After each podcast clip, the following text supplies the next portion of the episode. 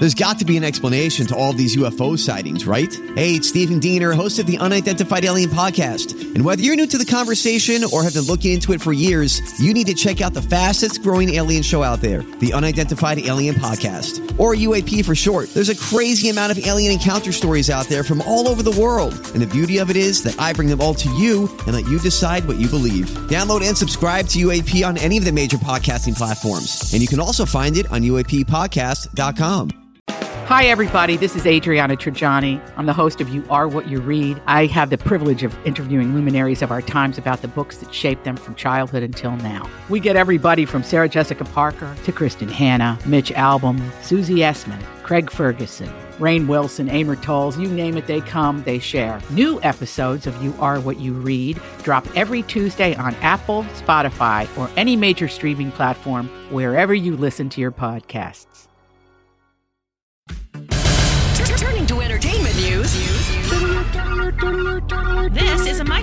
Alert. Everything you need to know from the world of entertainment and pop culture. Heard at the top of every hour on My Talk 1071. And, and what have you learned? learned Jennifer learned? Lopez was asked during an interview with the Breakfast Club radio show about Jose Canseco's allegations that Alex Rodriguez slept with his ex wife, Jessica.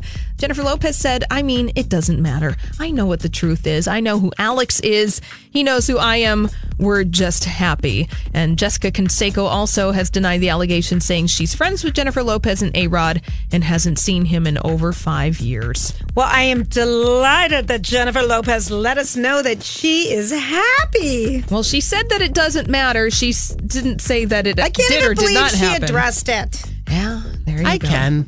Oh, gosh. And uh, Michael Gandolfini is channeling his dad, the late James Gandolfini, on the set of the new Sopranos prequel, The Many Saints of Newark. The 19 year old actor is portraying a young Tony Soprano, of course, the legendary character played by his father, who passed away in 2013. And the movie The Many Saints of Newark is going to be out in theaters next year. Oh, I'm looking forward to that. I am so looking forward to that.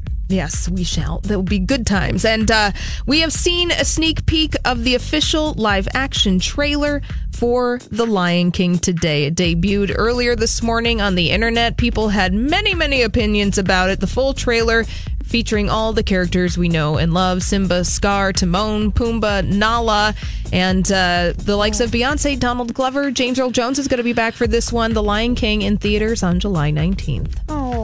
Oh, I know. It's Nala. cute. Simba oh, looks oh, I so did cute. love that. Can you feel the love tonight? Yeah. All the songs are going to be back there for you too.